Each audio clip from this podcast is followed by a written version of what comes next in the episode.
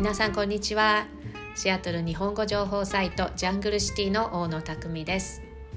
シアトル寿司バートーク記念すべき第29回。今日のゲストは長年にわたりザ・ノースフェイスの日本でのプロモーションを担当して今年になって合同会社ステラーズ J を設立した田中嵐洋さんです。田中さんとは2005年彼がちょうどシアトル留学をしていた時に私の会社でインターンを募集していてそこに応募してきてくれたことがきっかけで出会いました。その時もとてもインパクトがあった方なんですがその後、えー、日本でいろいろなコンテンツを作るお仕事をされてそれを私はソーシャルメディアでフォローするようになりました。で2017年ワシントン州に田中さんが1週間の撮影の仕事で来られていた時に12年ぶりに顔を合わせてお話をしたんですね。でやっぱり面白い人だなとそんなわけで留学時代の話から独立するまでのお仕事今やっていることそしてこれからの面白いプロジェクトについてお話を伺ってみました。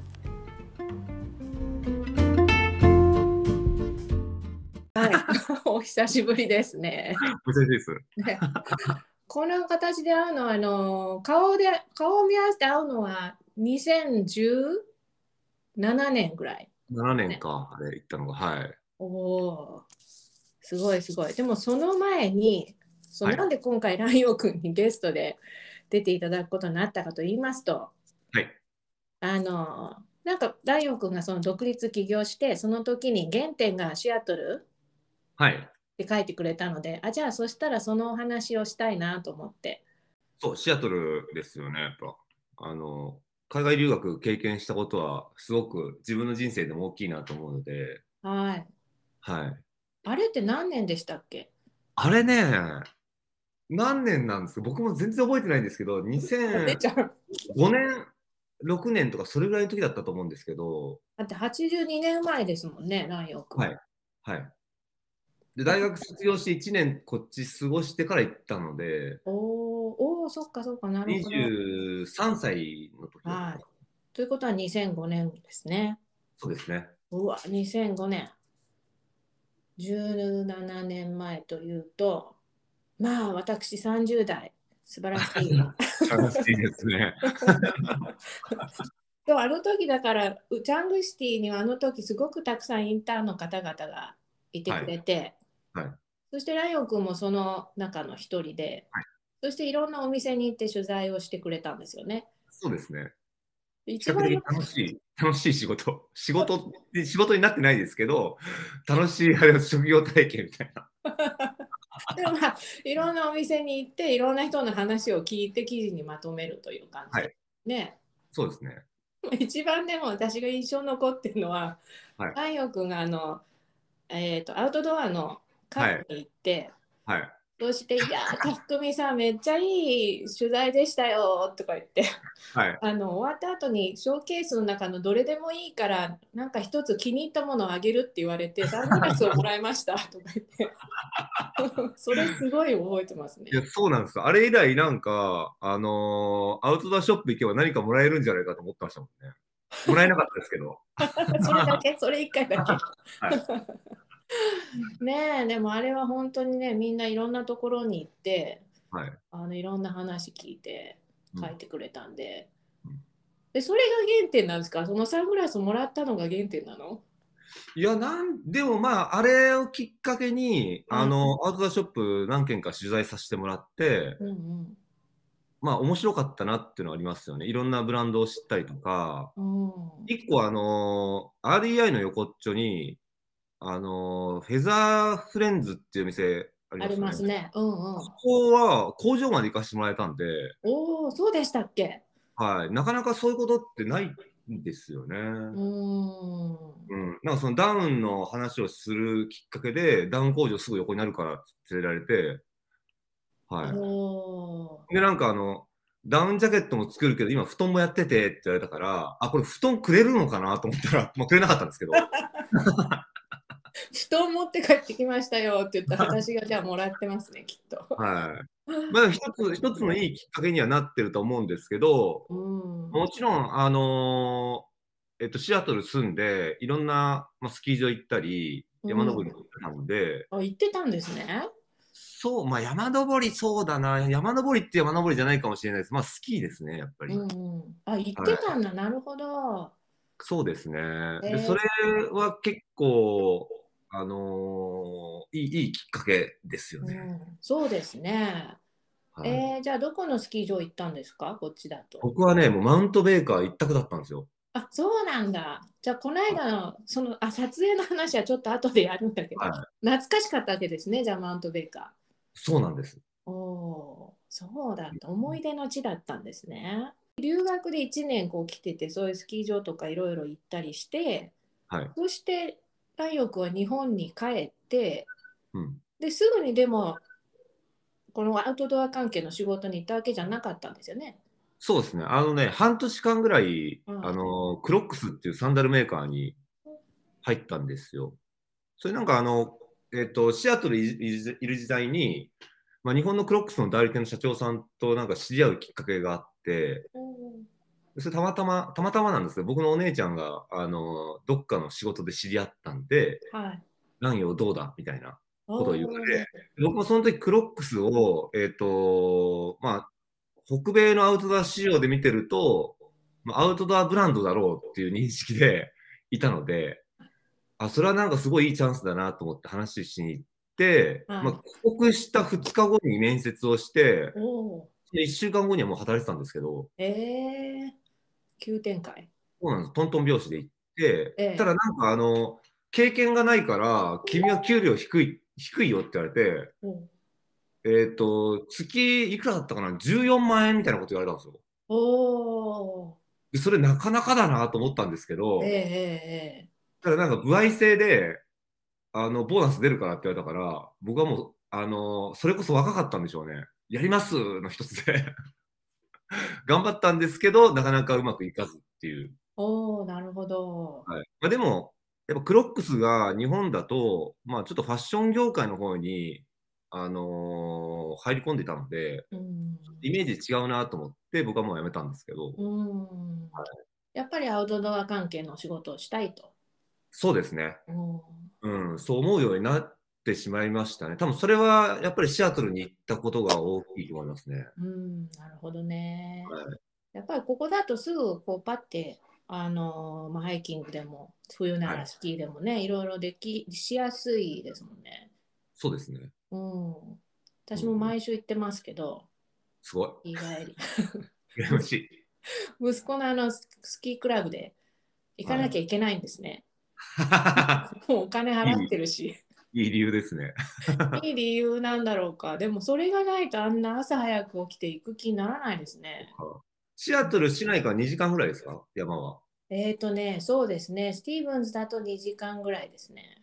でも1時間半で行ける時もあり、でも昨日はね、あの週末あの土曜日からこう冬季気象警報っていうウィンターウェザーウォーニングが出て、はい、めっちゃ雪降りますよって言われて、なんか、ワクワクしてて、はい、そして早く起きて行ったらやっぱりみんなワクワクしてたみたいですごい渋滞で、はいはい、えー、そんでね9時前に着いたけどもうとっくに駐車場いっぱいで、はあ、そして駐車場のまあすごいいろいろぐちゃぐちゃになってて。はい、そしてまあ私たち夫と夫にこう下ろしてもらって息子をスキークラブへ送り届け、うん、で私は一日一人で滑ってたんですねで夫はちょっと車が止められなくて離れたところにこう車の中で待機して、はい、かわいそうにずっと滑れないまま一日は終わり、はい、私は一人でスキーしてあのいろんな人とチェアリフト乗って今日は最高だねって話を、はい、しながら滑ってたという。いいな。うん、いいですね。やっぱり1時間半、2時間で着くと山が。そうですね。僕は横浜、うん、はい、僕横浜住んでるんですけど、やっぱ山が遠いので。うん、横浜だとどこまで行くんですか？えっ、と、近場だと群馬の方に行ったりしますけど、それでも、まあ、3時間はかかるかなっていう。3時間きついですね。はい、もう必ずそして週末は渋滞はまるんで。おはい、なんで僕はまあ、あの、もうちょっと時間延ばして4時間かけて白馬行ったりはしますけど。ああ、この間行っててすごい綺麗な写真でしたね。そうですね。で、まあ、長期滞在して楽しむっていう感じですね。ああ、それいいですね。はい。ライオン君はやっぱり仕事柄もあるけど、すごい楽しんでる感じですね。あのよく、そうなんです遊んでるっていう思われますけどね。おでも結局なんかそれがこういろいろ積み重なってこういう新しいキャリアになっていくわけですよね。はい。そうですね。そう思ってくれる人がいると僕はありがたいぞと。そうです。でもクロックスからそのアウトドアに行って、はい。そしてでもそのだからノースフェイスでこうノースフェイスのマーケティングを担当したわけですね。そうですね。はい。もうすごいいろんなね、コンテンツを作っていて、はい、かっこいいし、綺麗だし、アーティスティックでもあって。はい、はい。なんか、ライオン君はこういうセンスの人だったのねっていう発見があります そうですね。あの、やっぱりあの経験をふん、ま、積んでいくと、いろいろできるんだなとは思いましたね。じゃあ最初の頃からやっぱもうかなり違ってきてますよね。そうですね。でもなんかあの、あれですね、僕自身も経験をたくさん積んだっていうのはありますけど、あの、人との出会いとかつながりで仕事が膨らんでいったのがすごくわかるので、僕一人の力ではないなとは思いますね、おはい、この間のあの企業のね、お知らせを書かれてた時も、なんかそんな感じで、ものすごいたくさんコメントがついてて、あ、そうです。ね、みんなめっちゃ温かかったんで、ああ、なんかライオン君愛されてるんだなって思いましたよ。はい。ありがたいですね。ありがたいですね。ねえ。うんそれでじゃあそこからいろいろこう経験を積んでいったわけですけどそのうちの一つがそのワシントン州で2017年に撮影したやつだったんですね。はい、そうですね。あの時はですねえっ、ー、と、本当はシーズン、冬のシーズン中、日本で、あのー、まあ、バックカントリースキーの撮影をしようとしてたんですけど、あの年は稀に見る雪不足。えー、そうだったんだ。ほう、なるほど。はい。で、あの、狙っていたその斜面とか雪山での撮影ができなくなったんですよ。えー、それでずるずるしていくうちに春が終わってしまって、春に入ってしまって、えー、これはもう海外に飛ぶしかないなっていうので、あの僕がちょっとやりたかった、えっと、マントレーガーとマントレーニア、はい、登って滑るっていうのに、あのどうだっていうのを、まあ、ノースウェイスの契約しているプロライダーたちが話をして、えー、で、みんなで行きましょうってなって、まあ、僕が行きたかっただけっていうのもあるんですけど、みんなにそれに付き合わせるっていう。そういうのまあそうですね。はい そうですね。えー、そうちょっと行った時期がね、5月半ばぐらいだったかな、確か。うん。ちょっと遅い。夏になる前でしたね。そうですね。うん、はい。でも、あの1週間ぐらいでものすごい移動距離と内容でしたよね。そうですね。なんか本当詰め込んだつもりはなかったんですけど、うん、本当あのマウンテベーカーとマウントレーニアの2本で撮影する予定だったんですけど、はいあの、やっぱ天候ありきの企画になるんで、うん、撮影って。それで、本当はまあ着いて2日間ぐらいはあの市内滞在して情報を集めてから山に入ろうだったんですけど、もう着いてすぐに、あのー、もう予定してた、えっと、スケジュールの真ん中あたりがもう大雨降るっていう天候だったんですよ。で、それで着いたすぐ、その翌日にもう山に入ろうってなって、ああ、なるほど。もうその日にもうマウントベイカーの近くまで上がってったんですよ、ああ、それでこう市内からこうずっと、もうそうなんです。北上したんですね。あのー、あれですよ、えっ、ー、と、時差ボケ抱えながら高所にの行った感じですよね、もう。うわー、すごいね、はい、それもまあ面白かったんですけどね、やっぱり。若いからできますね。はい。あなるほど。えー、はい、でもそしたら、それでこうマウントベーカーまで行って、それで目的の斜面に行けたんですね？いや、行けなかったんです。結局、僕たち、その、本当頂上まで行って、はい。えー、っとね、何フェイスっていうんだったかな。本当スキー場と反対側の、はい、あの山に入ってるんですけど、えええー、っとね、一番その登ってった斜面、えー、っとね、氷河氷河帯なんですけど、はい、そこなんとかフェイスっていうのを本当滑るつもりが、はい、あまりにも、まあ、氷が割れまくってたんで、あら。これはちょっとできないなっていうのと、さすがになんかその、えっと、シアトル着いて、翌日に山登ってるんで、体力なくてみんな。おあの、上まで上がれず、途中で、まあ、キャンプ張って、はい、その周辺で撮影するっていうのに切り替えたんですよ、えー、はい。もう十分なんかすごい高さと綺麗な景色でしたね。そうですね。うん、本当は上まで行きたかったっていう。そうですね。しかも上まで行ったら、話、うん、他の登山客聞いてたら、上に頂上でレモネード売ってる人がいるって言って。えー、そんな話あるんだ。後でちょっと調べとこう。はい、なんかアメリカってやっぱすごいなと思いましたね。日本だったらいませんかね？いないでしょうね。レモネードはなくても、なんかお茶でも なんか立ててる人とかいませんかね？そうなんです。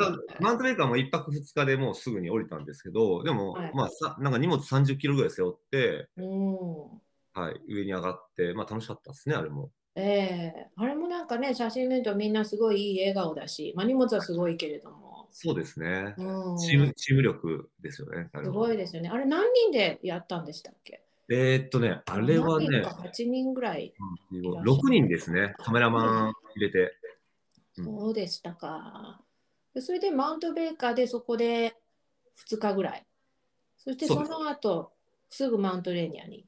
えいや、そうじゃないんですよね。本当はすぐに行ってもよかったんですけど、ままた天候がちょっと悪かったので、でそれを逃げるようにあの西に行って、オリンピックナショナルパークああ、で、ビーチキャンプの。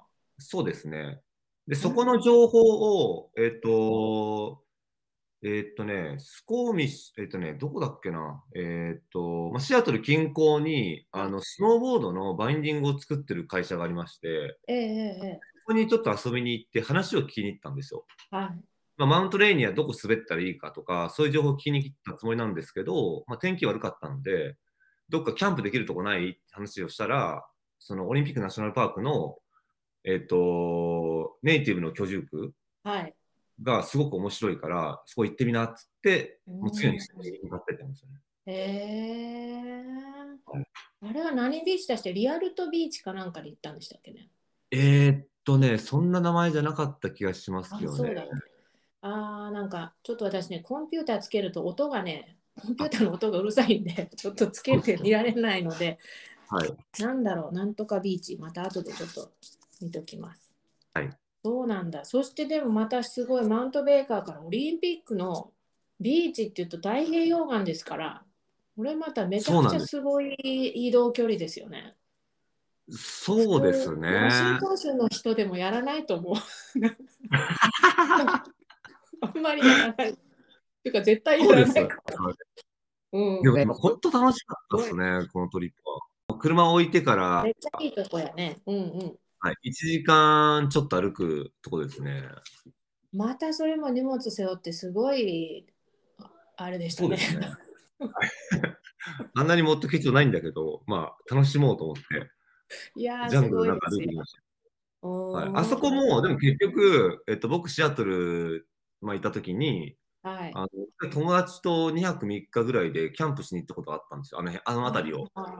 そういう思い出があったんで、まあ、ちょっと行ってみたいなと思って、みんなを連れてった感じですね。また思い出の地を巡ってますね。なるほど。はい、あそこのビーチは、今までなんかいろんなとこ行ってますけど、似たようなとこもないですね。あ、そうなんだ。どこが違うんですか？あのやっぱ手つかずですよね、あそこ。うんそれがいいんですよね。やっぱりあの、ワシントン州の太平洋岸ってそこが魅力かなっていう。そうですよね。うん、やっぱあれを意識して日本でもあの一回 Google マップで海岸沿い全部調べたことあるんですけど、すごい。まあないですね、あんな場所。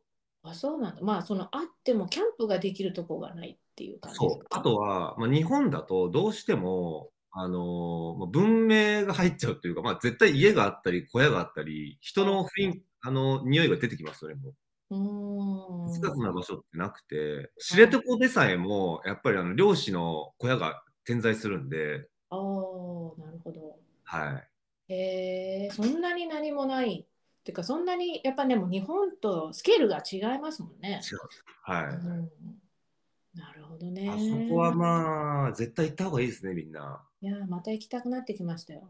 はい、でも私が行くと私もそこまで行ったことあるんですけど荷物持ってキャンプするっていうのはちょっと無理そう 誰かが持ってってくれるなら行きます。そうなんだ。ではそこから、はい、今度は南へ。戻ってマウントレーニアに行ったですね。なるほど。その時はじゃあ天気は回復してたわけですか、山の方は。えっ、とね、回復したんですけど、山の上ではちょっとガスがかかっていたので、これまた山の上に登頂はならずで、うん、俺もなんか若干みんな疲れ始めてて、そりゃそうでしょ。旅が なんかすごいパツパツだったんで、なんか花からみんなもう山の上に行く気はなかったっぽいです今思うと。おお、なるほどね。はい、でも頑張って何メーターぐらいまで上がったの ?3500、800ぐらいまで上がってって、はい、まあ、その辺からあの滑り始めた感じですね。へえ。で、そのトレイル、入ったトレイルの名前が、確かワンダートレイルとかっていう名前で、ワンダーランド？ワンダートレイルだったと思うんですよ。ワンダーランドトレイルかな。ワンダートレイルだったかな。そんな名前があったんですよね。うんうん、あります、あります。はい、でそれ、その一部をちょっと歩いた。本当ですか？で、それを見て、うん、あな、なんて素敵な名前をつけるんだと思って。はい。で、えっ、ー、と、そのトリップの映像のタイトルをパシフィック・ワンダートレイル、あワワンダーランドか、パシフィック・ワンダーランドああ、なるほどね。そこでワンダーランドがそのアイデアが出てきたのはそこだったんですね。うん、で、まあ、なんかすごいなんつうんですか、珍道中みたいなもんなんで、あの、もうロードトリップ風の映像にして、はい。はい、ストーリーも別に何もないんですけど、本当、旅を楽しんだっていう映像に仕立てました。はい。いやすごい、あの、これを拝見した時もやっぱり、ワシントン州のその多様さ、はい、そのこっち行ってこう雪山に行ったかと思えば、はい、こっち行ってこうああいう素敵なビーチに行って、うんうん、でさらにまた別の山があってそこでもこう滑って、はい、そういうなんかワシントン州って同じ時期にこんなにいろんなところが、ね、あっていろんなこう季節感が全然違うっていう、それがあるんだなっていうのがあのショートムービーでねすごく分かったので。そうですね。うん、とってもありがたかったです。住んでる、住んで PR に PR やってるばかりです。ああ、こういうのすごいねって。うん、やっぱり住んでる人からすると住みすぎててこうなんか、はい、なんだろうねやっぱり外から見てくれてる人の方が、うん、こうなんかうわーっていうのをこう分かってくれる部分はありますよね。はい、うんなかなかなかなか住んでるとこう慣れちゃってそっか、うん、そういうのあるかも。すごい場所ですけどね今思ってもやっぱり。うん。そうなんですよ、こと今回やっぱりあのコロナでみんなほら外に行けなくなったんで、はい、近場でみんなこうアウトドアするようになって、はい、そうするとあれワシントン州ってこんないいとこあったのねみたいなのを、はい、結構みんな再発見したりして、えー、うん、近いのにこんなとこにこの湖こんな綺麗かったのねみたいな。だからありましたね。やっぱり近くてこんなすごいのねっていうのが、まあ、遠くに行ったらねすごいのはいっぱいあってもうんうんうん、こんな日帰りできる距離とか1時間半でこんな綺麗な山と湖があったかみたいな。そうですね。なんかあの僕も西海岸で、えっとまあ、サンフランサンフランシスコとか LA とかも、まあ、仕事でよく行くんですけど、まあ、そういったところとまた全然違う場所ですよね。やっぱり、うん、あのカリフォルニアは自然豊富ですけど、あのワシントン州みたいなあのワイルド感はないというか。おもっと言って、もっと言って、その ワシントン州のいいところ、もっと言ってください。ね、横見手の方までね、東に動いていけば、はい、もちろんワイルドライフ広がってますけど、うんあの、なんですか、あのマウントベーカー、レイニア、オリンピックナショナルパークで、あの多様性は実際ないですよね。おおなるほどね。うん、と思いますね。西海まあ、海沿いもね、やっぱ乾いたとこ多いので、うんうんうんうん、面白いなってますよね。うん、気候がね、こう全然やっぱり山と、まあ、太平洋岸とまた全然違うし、はい。まあ、同じ日でもそうですよね、同じ日なんだけど、シアトルは晴れてても、向こう、まあ、やっぱりすごいカスケード、むちゃくちゃ雪が降ってたり。そうですよね。うん、でそれを昨日、チェアリフトに乗った人が、あの私の友達に言ってるのよ、街が雨の時は山は雪だから、はい、だからこの雨だって違う、そう思えば違うように見えるでしょって言ってるのよって言ってて、私がそれ今ジャングシーで書いてることじゃんみたいな。街が雨なら山は雪っていうの。でもこれって そう。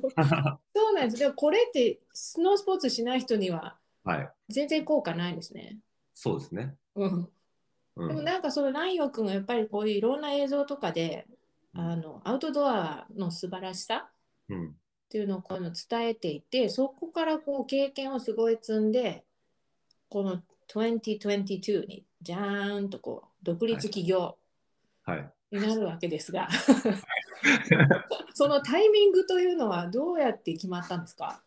いや、そうですね。タイミングは、まあ、いろんな要素ありますけど、まあ、一つは分かりやすくてやっぱコロナは大きいですかね。えー、やっぱり、あのー、お僕、まあ、いわゆるノースエースって大きい企業だったので、あのそこにいるとどうしてもいろんなコンプライアンスで働きづらくなる環境が多くて、えー、そうなんですか。そうですね。自由度はなくなるっていうのはありますよね。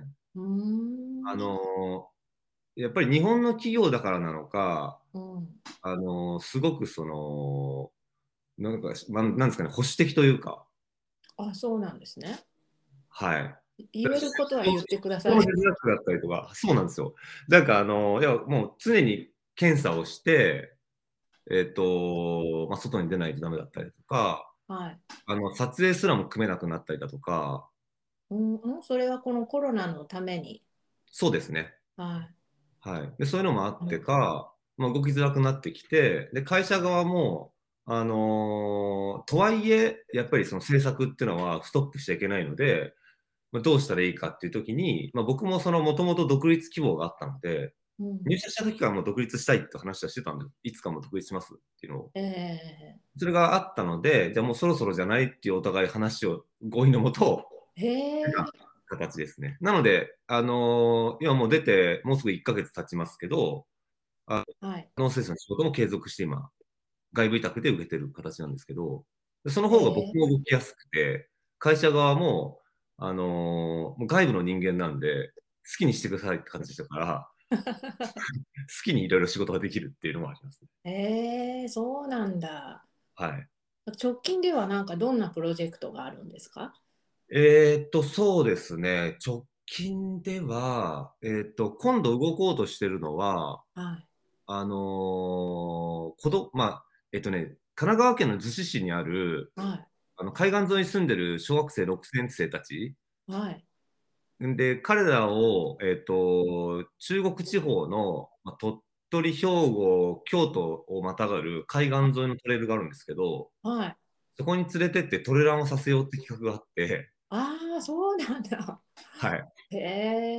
240キロあるんですけど、あの、ちょっとかいつまんで10キロとか15キロとかぐらいのコースを見つけて、はい、あの彼ら彼女たちと行って、で、現地で、えっ、ー、と、逗子とは違う、その、えー、まあ、ゴミの状況、うん、海ゴミの状況を調べてもらって、回収して、それをみんなに伝えようっていうプロジェクトを今、仕込んでます。へえ、すごい面白い。はい、それを発想はどこから来たんですか？これはですね、もともと去年、えっとね、半年前に、あのノースウェスの、えっと、プロのトレイルランナーの女性がいるんですけど、その子と一緒にプロジェクトを組んだんですよ。240キロ走って、はい、FKT っていうのを言うんですけど、ファステスノーンタイムっていう、まあ、最速タイムを出して競い合うっていうのがあって、まあ、アメリカがすごいそれ流行ってるんですけど、まあ、特にそのコロナで大会がなくなって、はい、みんなやることがその FKT ばっかりになってますよ。おそうなんですね。知らんかったわ。はい。はい、あれですよ、そのマウントベマウントレーニアのそのワンダートレイルも、はい、2年、1年半ぐらい前に女性のランナーが最速タイム出したりとか、えー、そうなんだ。みんなやってるんですよね。それでまあ、えー、日本だとそんなにそのトレイルがないんですよ。ロングトレイルって言われたものがなくて、でそれを見つけ出して、その山陰海岸っていう場所で、まあ、走ろう。240キロを、まあ、あのー、何時間で走りますっていう映像を作ったんですよ。うんうん、それを見た、えっと、子供が、私たちもそこ走ってみたいっていう声を聞いて、僕は。えー、子供さんからその提案が来たんですか？子供さんたちから。えー、はい、そうなんですね。で、そのその子たちは、すごくその、まあ、逗子にいるせいなのか、えっと、環境合宿習っていうのをすごいされてて、はい、なんか地元のこ親親御さんたちがそういうことやってるみたいで、はい、ですごい興味があるとで。走ることも好きだっていうので、じゃあ自分たちの住んでる逗子と反対側の海だったら何がどう違うのかっていうのを、なんかその自分たちで見つけるのも面白いんじゃないのっていうので、今、進めてるんです。へなので、まあなんかその、一応それノースフェイスにスポンサー入ってもらう予定なんですけど、だけどまあ、ノースとは全く違うあの主観で仕事をやり始めれるので、独立すると、まあ、いろんなことができるんだなっていうのは思いますよね。ライオン君そこ常にそのアウトドアと環境っていうそのテーマでやるっていうわけではなくて。そうですね。でもほほぼそこになると思いますけど、やっぱりその自然体験とか遊び、自然の中で遊んで過ごして得られるものっていうのをもっとなんかいろんな人にまあ共有していきたいっていうのは思ってますね。うん、ですよね。それがやっぱりライオン君のこう根根本にあるわけですよね。そうですね。はい。うんやっぱりそれは幼い頃からお父さんにこう連れられていろいろアウトドアのとこ行ってたっていうのも関係してきますかね？いや、今思うとそうだと思うんですよね。何も考えずにもちろんついていってましたけど、はい。はい。今思うとやっぱりその子供の頃から、まあ、海外にも連れてってもらったので、うんはい、でも本当に山山での生活っていうのは大きいんじゃないですかね。僕はあのすごくその僕は恵まれた、恵まれてたと思うんですけど、その点では。うんうんうん、最近ね、子供たちって、特に日本は外遊びしなくなってきてるので。おそれはやっぱ環境の問題なんですかね。環境の問題と、多分僕の世代、40代、30代、40代の世代が、はい、えっ、と、山に行かなくなったんじゃないですかね。アウトドアスポーツしなくなったんだと思うんですよ。へえ。親子供の頃はやってたかもしれないんですけど、うん、大人になってから多分忙しすぎて、うん、なくなったと。で、そうすると子供たちも連れていけないじゃないですか。ね、こっちでもやっぱり親がやるから子供もやる機会はあって、うん、で例えば親はやらないんだけど学校で例えばベレビュー、はい、ベレビュー学区とかだと、はい、スキーに連れてってくれるんですね。あの一番近いスノーコルミに、うん、まあ、片道45分とかですから、はい、だからああいうのがあると親は行かないんだけど子供は体験できると、うんうん、そういうのはあるんですよね。でもスキーでもやっぱり親はやらないんだけど子供を連れてくる。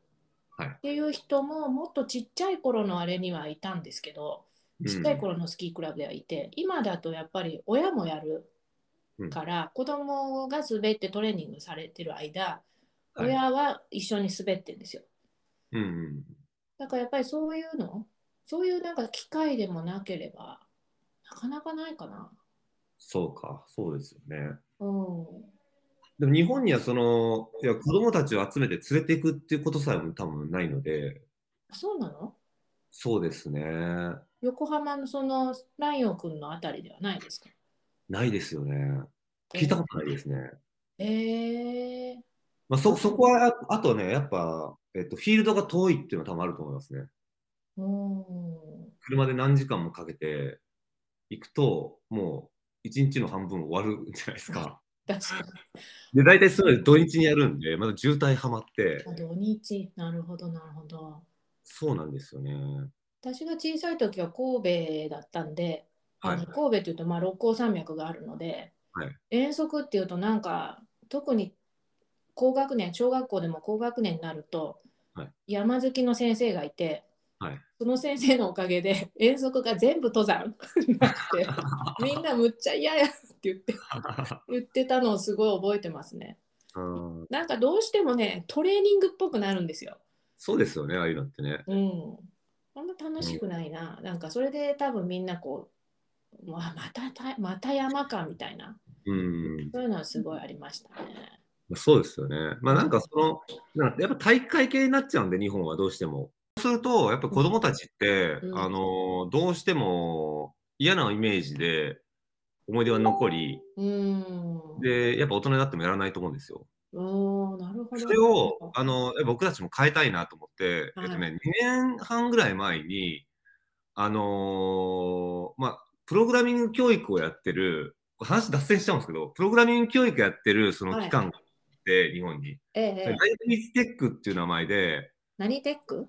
ライフイズテックっていう、テはい、はい、テクノロジーをまあ教えようみたいな。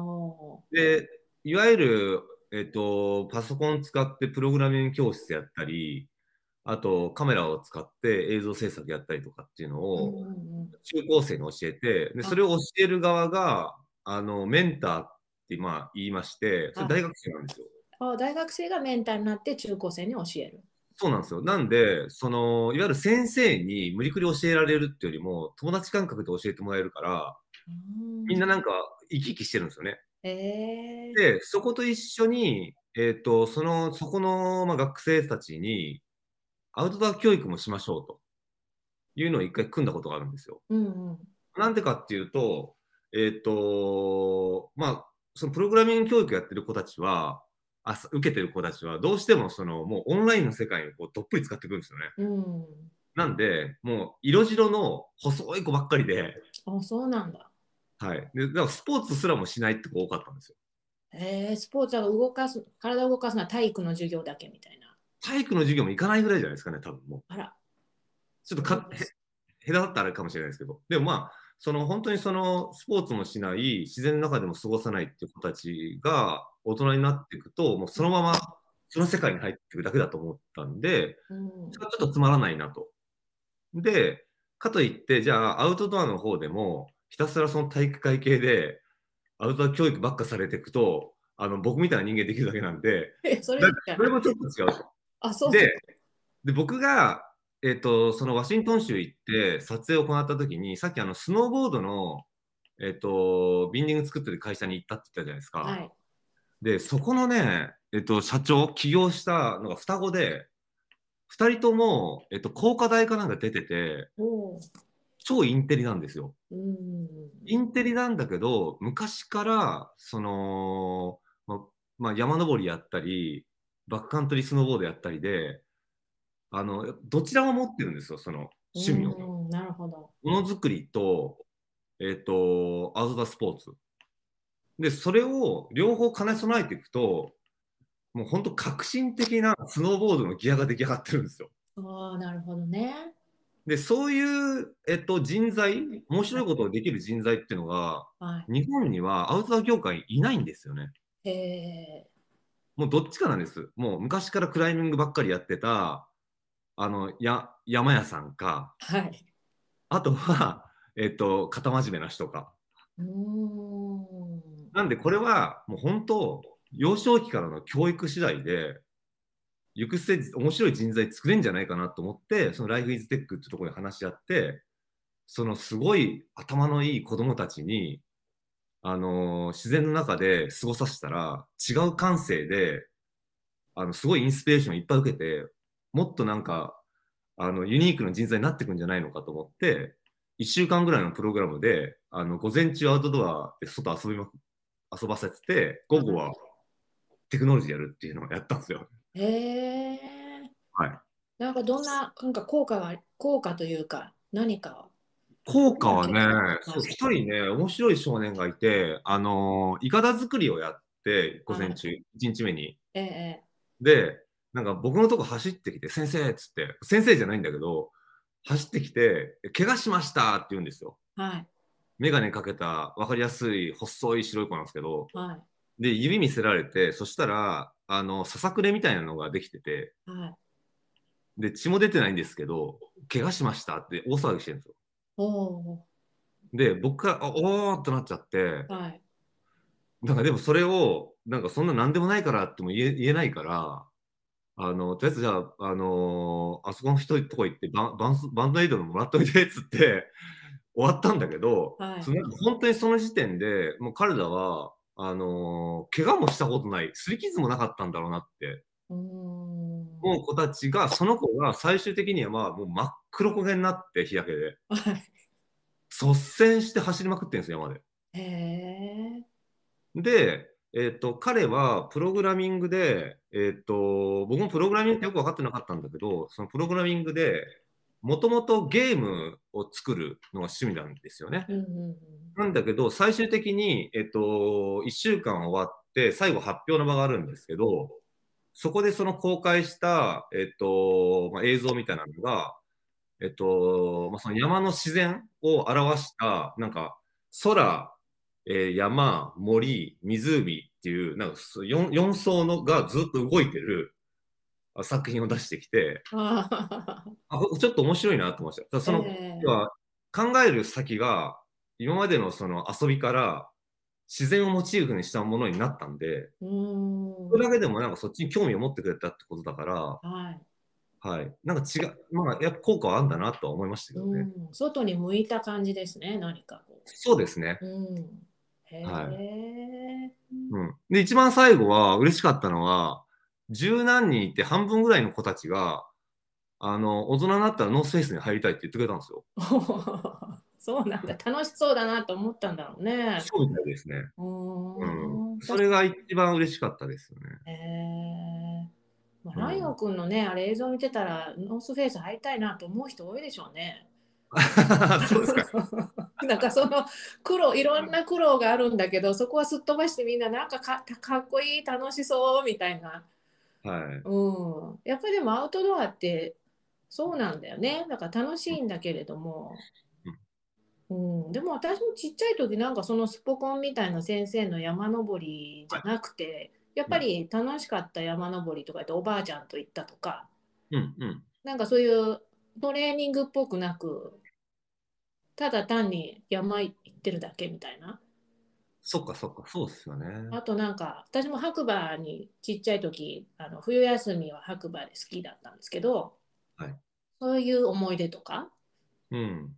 でもその時私すごい父親がスキーが好きで私たちをスキーに連れ連れて行ったわけですけど、はい、ものすごい厳しくやられてで私はやっぱり最初止まれなかったりしてこう泣いて、うん、そうすると優しいスキースクールのお兄さんかなんかが手伝ってくれて、うん、そしてなんか父親は立ち上がれとか言ってんですよ。私はあとか泣いて。でもそれをされたから私息子には絶対それはしたくないと思っていて、まあ、タイタイプ的に嫌いになっちゃいそうだなって思ったんですよね。なるほど。スキーを。なるほど。でもスキーを一緒にしたかったんで、そっかそれで楽しく楽しく楽しくみたいな。褒めて褒めて褒めてって感じで、ずっとやってますね。えー、まあ、いいいいことですねそ。それを僕今聞いて、初めて分かったのが、僕の親父は全くスポコンではなかったなと。おうん、山に連れてってくれたあと放置だったんで。そうですね。じゃ好きにこう山を探検してきなさいって感じで。ほぼそうですよね。まあ、後ろついて、山登りだったら、まあ、普通に後ろついてこいぐらいの感じでしょうけど、ほぼ会話ないんですけど、はい、スキーやってる時も、えーと、何か怒られたこともないし、えー、ああしろこうしろも言われたことないですけど、はい、いいですね。それよかったの今、僕今気づきました、それ。今からちょっとお父さんに感謝してきてください。そうですね。でもあれでしたね、なんか中学3年生ぐらいで、あの、僕がスキーを上回っちゃったんです、確か。お父さんより上手になってる。上手ですよね、はい、ライオン君、写真とか見てる。今でこそ上手になったんですけど、やっぱプロプロのスキーヤーたちに教わる機会があるんで。ああ、いいね。はい。えー、プロに教わるすごいね。はい。親父を超えた時の親のあの悲しそうな嬉しそうな目っていうのはな今でに覚えてますけどね。僕は逆に教えるっていう。もう教えることはなくなったという、はい。はい、ああでもそれはあるかな。私もとっくに抜かれてて息子に。すで、はい、に11歳の息子に、はい、てか去年の時点でもう抜かれてたかもしれないですね、ママ遅いからあのあれなんだっけな。この間もあの今日はすごくゆっくり行くね。そしたらママがついてこれるからって言われましたね。悪かったなって。すごい優しく言われるんですよ。いいよ、早く行ってママついていけるからってついていけなかった。でもそれは嬉しいですね、やっぱり。すごいなと思って。そうか、そうですよね。そうか、でもやっぱりそのアウトドアの楽しみっていうのは教えようと思って教えられるものではなく、はい、まあ場は提供するんだけれども、うん、それはやっぱりその子が楽しいなと思ってくれないとねいけないしね。そうですね、うん、じゃあ何をこう自分のお子さんにはどんなふうになんかされてるんですか？いやーまあいろいろ連れてまあ僕は忙しすぎて逆に、はい、山になかなか連れていけないっていうのはあるんですけど。ちょっとさっきのお父さんになってるじゃないですか。忙しすぎて。っていう。僕はなんかこうやってやりすぎるとやっぱそっちに興味を示さなくなるっていうのはありますようん。はい。なるほど。ちょっと住んでる場所が良くないのかもしれないですよ。この横浜という大都会なんで。はい。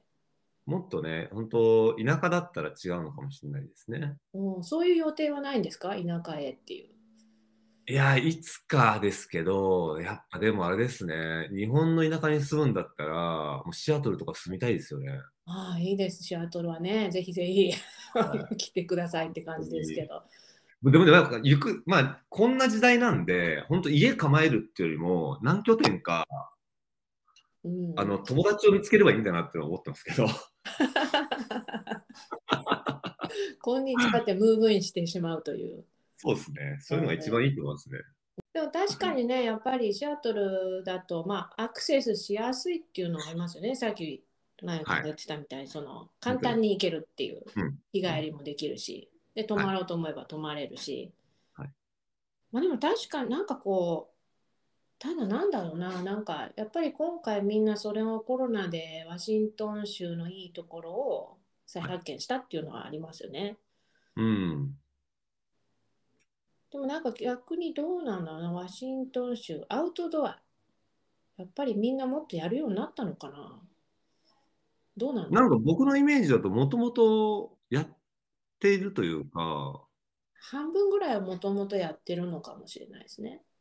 うん、日本人よりそれは割合多いですよね。ああ、全然多いと思います。っていうか、日本人の人でも多分周りにいると思うんですが、私は日本人の人と行ったことがないからわからないんですけど、うん、でも、そうですね。でもね、やっぱりあのシアトルとかアメリカで、この間、ワシントン大学のツイッターで見たんですけど、はい、アウトドアスペースはもともとホワイトスペース、つまり白人の人が多いスペースなので、そうですうん。でそこをもっとカラフルにっていうなんかそういうプロジェクトを立ち上げた人がいて、えー、逆にそういうのって日本で普通にスキーしてたから人たちからすると、はい、逆に割と不思議な感じじゃないかなと思うんですね。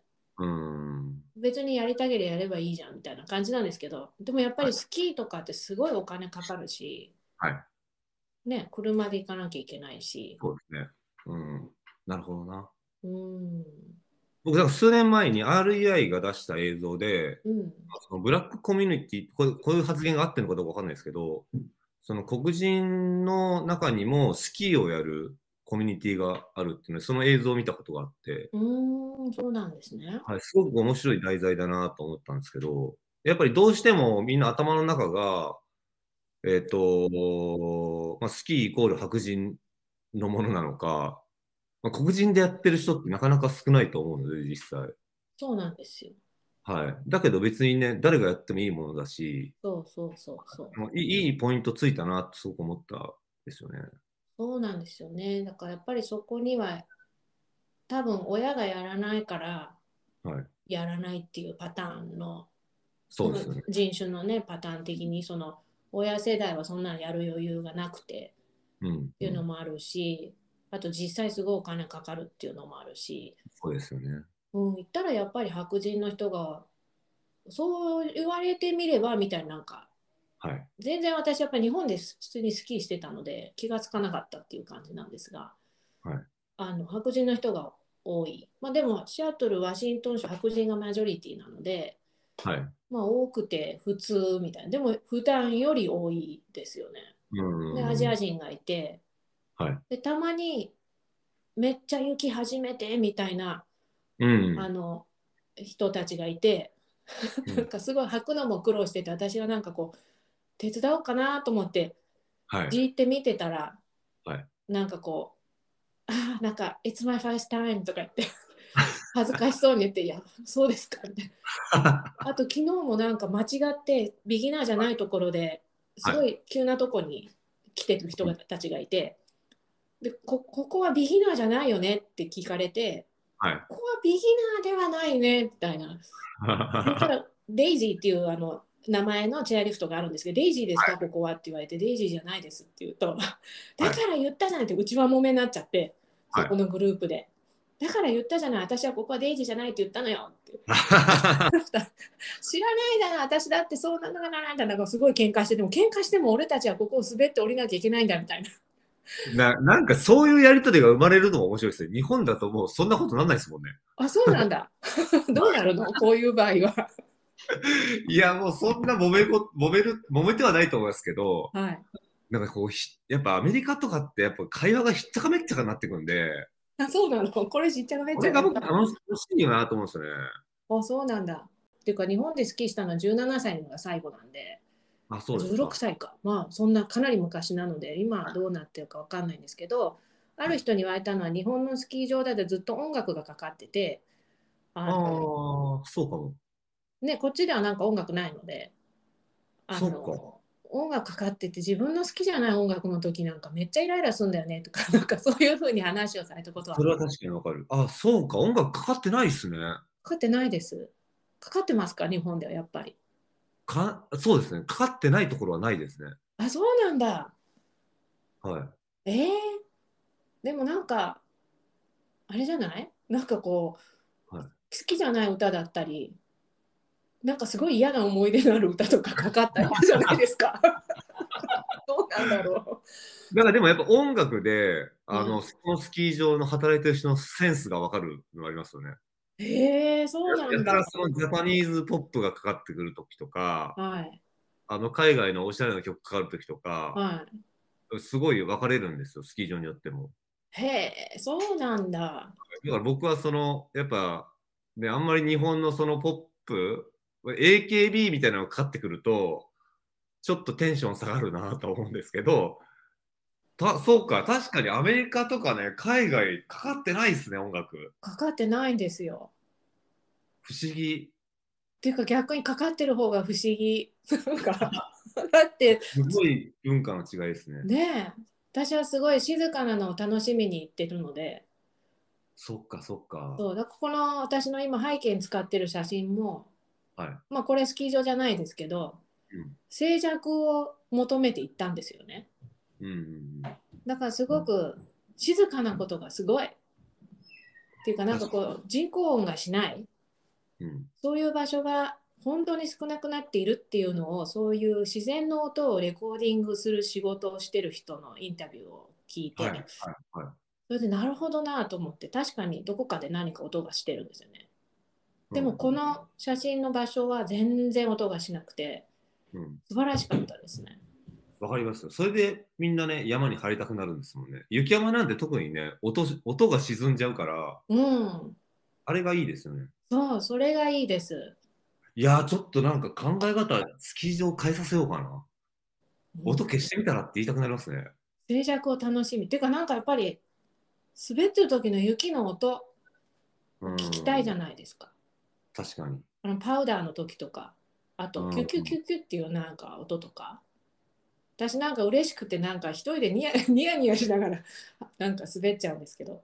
そっか。なんかあれですね。僕、あの、実は最近、あの雑誌を作ったんですよ。おあの、スキークラブっていう名前の。もうドンピシャそのまま。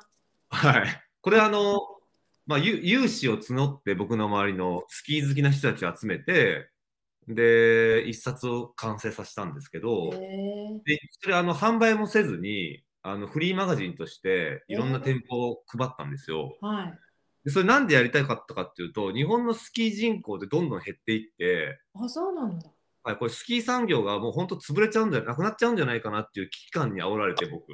へそれで、えーと、もう少しそのスキーの面白さっていうのを伝えるものはないかなと思い結局そのメディアが日本にはないあんまりないので、なので、えーとまあ、一からスキーカルチャー作り上げるものっていうのでちょっと雑誌にしてみたんですよ。へえそれはもら、はい、それは買われ買えないんですね？そうなんです。買うと、買うとっていうか、売ると100円つけたとしても、誰も買わなくなるんです、日本で。え、そうなんだ。なるほど。はい。ワンコインですら絶対払わないんですよ。だけど、ただにしたことによってみんな持ってく機会が増えるんで、まあ、それであの多くの人にスキーの面白さを知ってもらおうっていう。うん、へえ。それなんだろう、そのスキー人口が減ってるのは、スキーの面白さを知らないからなんですか、思います。面白さを知らないのと、やっぱ古いものだ。古い。はあ、はい。スキーイコール古い、ダサい。っていうのを思ってるみたいです、若い人たちは。実際そうやって言われちゃったんで、僕も。あ、そうなんだ。はい。おじさんたちやってるイメージですよとか、えー、じゃあ。もうできない人がスキーやりますよね って言われたりとか。悪かったね。やだよみたいな。あ、そうなんだ。でも、スノボスキー、確かにね。そう。まあ、これ、あの、世界的にもスキー人口って減ってると思うんですけど、だけど、日本は特に減っていて、で、ただ、なんかね、あのすごい日本って雪に恵まれた国じゃないですか。その自然遊びを知らないっていうのはあまりにももったいないから、でもそれをやるにはやっぱ雪山の登山よりもスキーの方が手っ取り早いと思うんで。なるほどね。はい、それを教えたかったんだけど、はい、じゃあなんで、えーと、スキーがダサいと思うのかとかって思ってくるとさっきの話で音楽はやっぱあるなと思ったんですよ。なんかスキーが多分そのバブル期に日本で流行って、はい、そっからエンターテイメント化されすぎたと思うんですよ、多分。へえ、そうなんだ。テーマパークみたいなもんなんですよ、多分。だから音楽かけちゃうんですよ。おなるほど。で、自然そのものを多分楽しもうっていう観点では多分もうないですよね。ああ、そうなんだ。はい。で僕、このスキークラブで、えっと、俳優の松田翔太君って、あの、ま、松田家の息子ですね、はい、いわゆる。あの、日本のネタに詳しくないんですが、あの、歌舞伎のあれですか？あ、違いますね。違いますか？すいません。松田優作の息子さんなんですけど。え、どなたの息子さんですか？あの松田優作。あ、松田優作は知っています。はい。はい、はい、はい。その息子がいて、彼はすごいスキーをやるんですよ。あ、そうなんだ。なるほど。彼インタビューした時に、あの話したのは、やっぱりその自然、雪山の入ると、もう音がないのがいいって言ってたんですよ。イエスなんですよね。音がないのが良くて、あの、まあ、ななんかそこに行くだけでメディテーションみたいになっている。実際僕もそれをすごく感じるからバックカントリーに見るんだけど、うん、確かにスキー場は音がうるさすぎてそれはないです、日本は。なるほどね。うん、だからもっとやっぱ自然を楽しむって行為をあの伝えた方がいいかもしれないですね、日本はね。そうですね、そのようですね。はい。その私が静かさ、静けさを求めてここに行ったって、ここはあのオリンピック半島のあのハリケーンリッジから、はい、あの、はい、スノーシューで行くハリケーンヒルってとこなんですけど、あはいはいはい。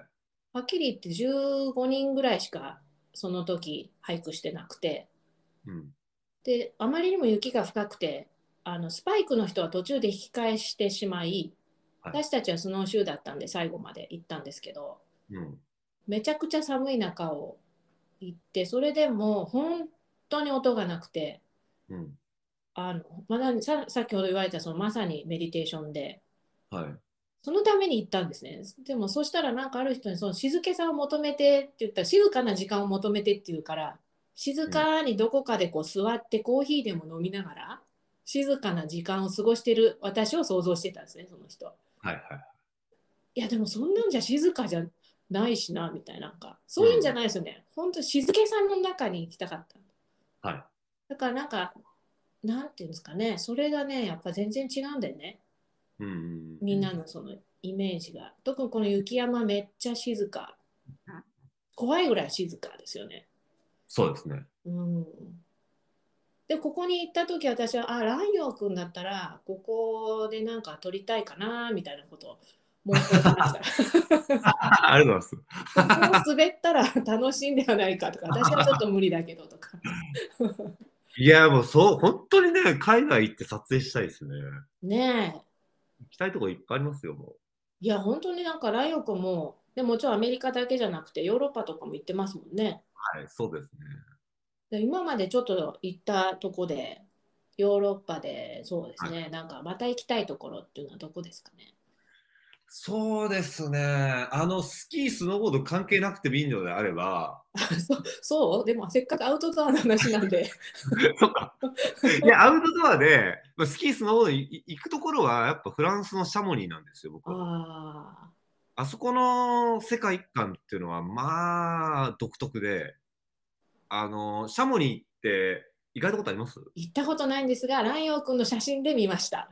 あ、どうですか。はい、あそこっていうのは、えっと、街があって、そこはもうリゾートですよね。リゾートの街で、あの、ブティックも習う場所なんですけど、そんな場所から、あの、すぐ、まあ、ロープウェイ上がって、はい、4000メートル近くまですぐ行けるんですよ。そしたら、そこの上の世界ってほぼ死の世界みたいなもんで、人が平気に死ぬような場所ですよね。アルパインクライミングもできるし、あの氷河帯でスキーもオフピスでできるし、そこの差が面白いなと思いましたね。だから降り山から降りてくるとすごいほっとするし、はい、山に上がろうとするときってやっぱちょっと緊張感を持っていくことになるんで、あの、あのなんか、それこそ天と地の差がすごい僕は逆に心地よくなっちゃって。ええー、なんかやみつきになっちゃう感じ。あそこそうでやみつきですね。面白い。なんか今話を聞きながらウィスラーを思い出したんですけどでもウィスラーは上がっても全然あの、うん、普通にスキー場ですね。あそこはなんか本当なんかてあそこほど本当テーマパークじゃないですか。まあ音楽はかかってないけど。そうですね。ねそうですね。うん。うん、へえシャモニーでもそこにもねまた行けたらいいですね。そうですね。でちなみに僕、雪山関係なければ、オマーンに行きたいですね。あ、そうなんだ。あの、ターバン巻いてたとこですか？あ、もうあれですね。ええー、なんか現地の。第二の、第二のあの故郷なんじゃないかって勘違いするほど、すごいウェルカムされました、僕だけ。あ、そうなんだ。なんかめっちゃ似合ってて、現地の方かなと思ったぐらいでしたよ。そうなんですよ。現地の人に道聞かれるぐらいなんで。ええー、そうなんだ。はいそうなんです。居心地よかったですね。へえ、行ったことないからな、やっぱり、この パンデミック落ち着いたら行きたいとこはいっぱいありますよ。そうです。あの辺ってなんか僕、中東って全然、あのー、自分が行くイメージもなかったんですけど、うん、そのトレイルランニングの大会きっかけで足を踏み入れたんですよね。なんかその、まあ、行こうともしてなかった場所に突然行くことになるってすごく面白いなと思って、うん、うんあれはよあれはいい経験でしたよね。なかなかやっぱりいい仕事をしてるからそういうのいろんなところからなんか行くチャンスが来るわけですね。そうですね。うん。うん。うん、へえ。はい。これからなんかいろんなこう活躍の場が広がりそうですが、はい。こうワシントン州にも またね来ていただいてこの いやそうですよね。ねダイナミックななんかこう、なんかできるといいですね。本当に。本当に。はい。最後にですね、ライオン君があの、これからやりたいこととか、はい、今もうちょっとやってることとか、もうちょっと話していただいたら。はい。そうですね。あの、これちょっと話が長くなっちゃうんですけど。どうぞどうぞ。あのですね、えっと、まあ、このノースフェイス辞めてですね、僕は知人の仕事を手伝うようになりまして、はい、でそれどういう仕事かっていうと、まさに日本人に対して、もっとこう自然体験をしてもらおうじゃないかっていう。うんうん、まあ、いわゆる僕が、まああのー、シアトル住んでた時に感じてたことっていうのは、あのー、ホストファミリーももう週末になったらすぐ山行っちゃうし、あのー、まあ、キャンプにも行くしっていうので、まあ、すごいその外国の方はあのアウトドアっていうものがすごくこう自分の生活にライフスタイルに密接にあるんだなっていうのを感じてたんですよ。うんうん、日本はまたちょっと全然そっちとは違ってどんどん、まあ、あの離れていくというかアウトドアから。うん、それを少しもったいないなと感じ始めてた時に、まあ、知人と一緒に、あのー、まあ、要は自然体験をさせるためのプラットフォームを作ろうじゃないかって言って、うん、この春、まあ、5月ぐらいに向けて今立ち上げ予定してるんですけど、えー。それはあのカムイっていう名前で、えー、あの、うんうん、やってるんですよ。で、カムイってまあもともとね、アイヌ語の言葉なんですけど、はい。はい、で、えっ、ー、と、まあ、何をするかっていうと、いわゆるそのマウンテンガイドとか、カヤックのガイドとか、マウンテンバイクのガイドとか、そういうガイドさんたちを日本でちゃんと紹介をして、うん、で、例えば匠さんとかが、えっと、カヤック行きたい、ちょっとエクスペディションのことをしたいっていうのを考えてたときに、それをすぐリンクさせるものを、今構築してるんですよ。おなるほど。はい、なんで、例えばスキーとかも、はい、スキーやりたいなと思ってる人たちは、やっぱちらほら聞くんだけど、うんうん、どうスタートさせていいか分かんないって人が多いんですよね。ああ、なるほど。はい、でそれをちゃんと紹介さしてで、スキーの面白さっていうのをメディアを作って、あのー、まあ、スキーをやるとこんないいことありますよじゃないけど、うんうん、あのちゃんと紹介をしていって、その先にスキーここで始めれます。バックカントリー行くならこのガイドさんがいいですよっていうのを、今それを作ってるところなんですよ。へえ、それはなんかアプリかウェブサイトとかなんですか？そうなんです。えっと、ウェブサイトを作って、その後アプリにも。おおなるほど。なんかね、ここにしかも集まってるメンバーが面白くてですね、はい、あの、インスタグラムのあのアイコン作ったイアンっていうデザイナーがいるんですけど、はい、そういう人たちまで入ってきてくれてて。へえ。なんかあの、ネットフリックスのアウト・オブ・デザインっていう番組があるんですけど、はい、そこにも出てる人ですね。おお、そうなんだ。まあ、いろんな人たちがなんかこう入ってくれて、はい。はい、今作り上げる。なるほど。それは日本に特化したものなんですか？そうですね。これも日本に特化してますね。やっぱもう日本の自然をもっと知ってもらおう。はい。へえ。でも確かそれは今思ったんですが、うん、それがあると、あの、こう海外から日本に行く人もすごくいいと思うんです。そうなんです。ね。なんか例えばこう私も今ちょっと北海道に次行くんだったらあの夏かなと思ってでも私暑いのすごいダメなんですよ。はい、で息子も暑いのダメなんですね。はい、夫もダメ、まあ、みんなダメなんです暑いのが。その後に8月ぐらいになんか長く行けるってなると夏休みしかないじゃないですか。はいはい、そうすると涼しくてでもアウトドアが楽しめるところ、うん、すごいみんなに難問って言われたんですが。僕すぐ答えれますよ。あやっぱりちょっと聞く人間違ってたね これは。じゃあちょっとライオン君にあのおんぷに抱っこじゃないですがじゃあ涼しくてアウトドアが楽しめるところお願いしますっていうそういうのをじゃあ例えばそのウェブサイトとかアプリができたらそうなんです。選んでこうピンポイントで教えてもらえるわけですね。はい、結局は僕みたいなのが AI になって、はい、コンシェルジュになろうと。素晴らしい。それをアルゴリズムで今すごい組んでるんですよ。へえ。いいですね。はい。なんか、あの、ちょっと今いろいろ妄想しちゃいましたね、一瞬ですが。うんうん、あの例えば日本でスキーしたいなと思って、はい、そうするとやっぱりうちの夫は英語しかできないんで、はい、いろんな人がじゃあニセコに行った方がいいよって言ったんですね。うんうん、英語を話す人いるから、っていうか英語を話す人がやってるからっていう。はい、でそれもそうなんだけどだからそういうふうに何かこう言ってもらえるとあそうなんだと思ってすごくこうなんか、うん、全部を探さなくてよくなってあじゃあここだけあであ温泉もってこういろいろこうつながっていくっていう。なるほどね。うん。でも海外から行く人ってやっぱり長期で行くと思うんですね、日本にも。そうですね。うん。うん、買い物と観光だけじゃ飽きちゃうんで。さそうだ。うん。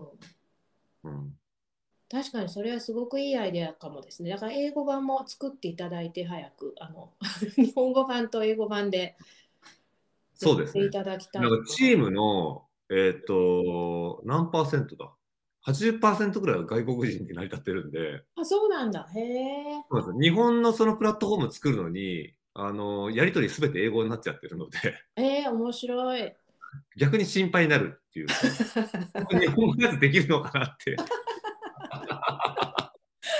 なるほどね、はい、でもそれは何？その英語でやってるってことはその作る人があの英語の人だからなんですか、バッケンド作る人そうなんです。でもみんな日本在住で、みんな考えることは、日本人もうちょっと、この日本の自然を体験した方がいいよっていうので、はい、その思いを一つにやってる感じですね。えー、素晴らしい。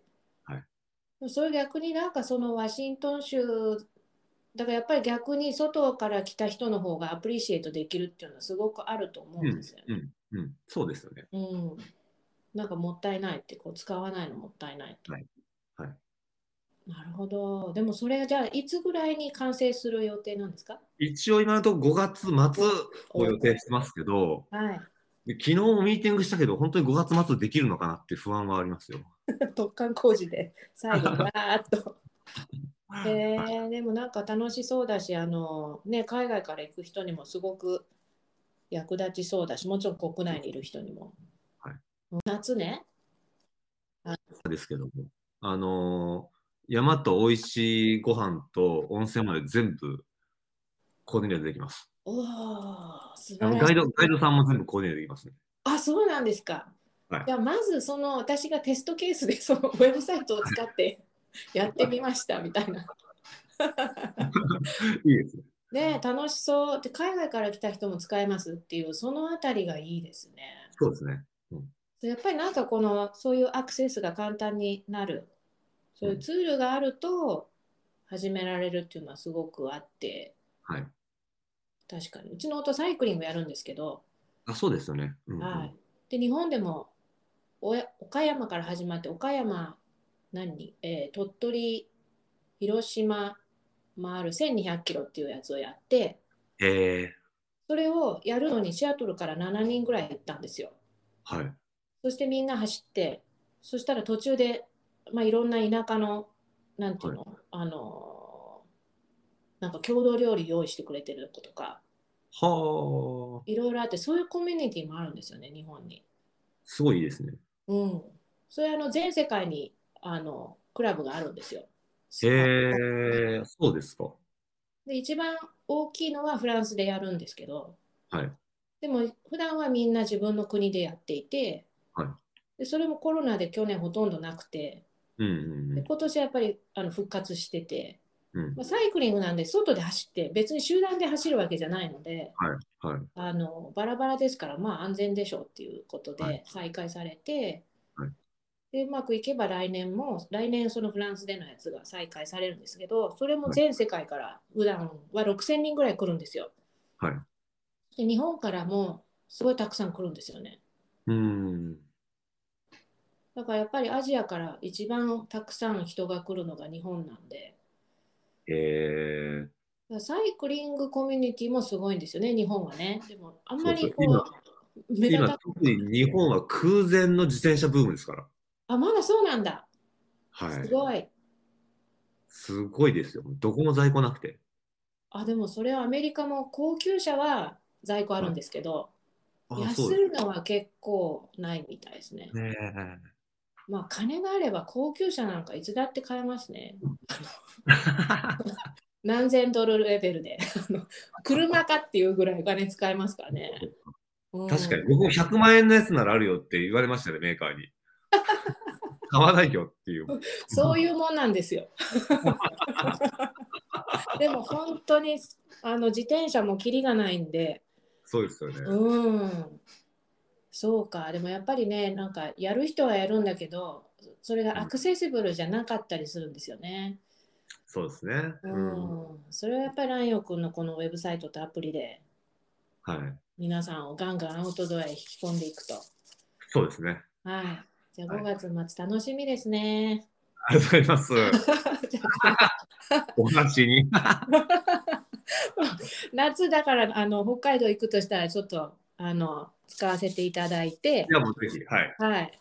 だからあのちゃんと作っていただいて、そして、はい、テストケースをやらせていただきたいです。よろしくお願いします。はい。まあそんなわけでじゃあ今回はこのような感じであの、はい、いろいろ楽しいお話を伺うことができて、まあ、17年前から。そうですよね。ね素晴らししいです。ありがとうございます。ありがたい。ありがたいです。はい、このご縁をあのしっかりと。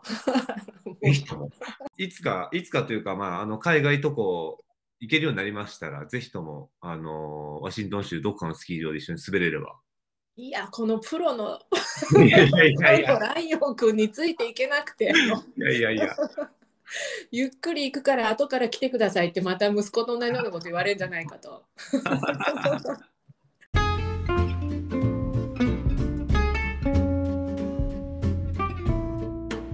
シアトル寿司バートーク記念すべき第29回いかがでしたでしょうか？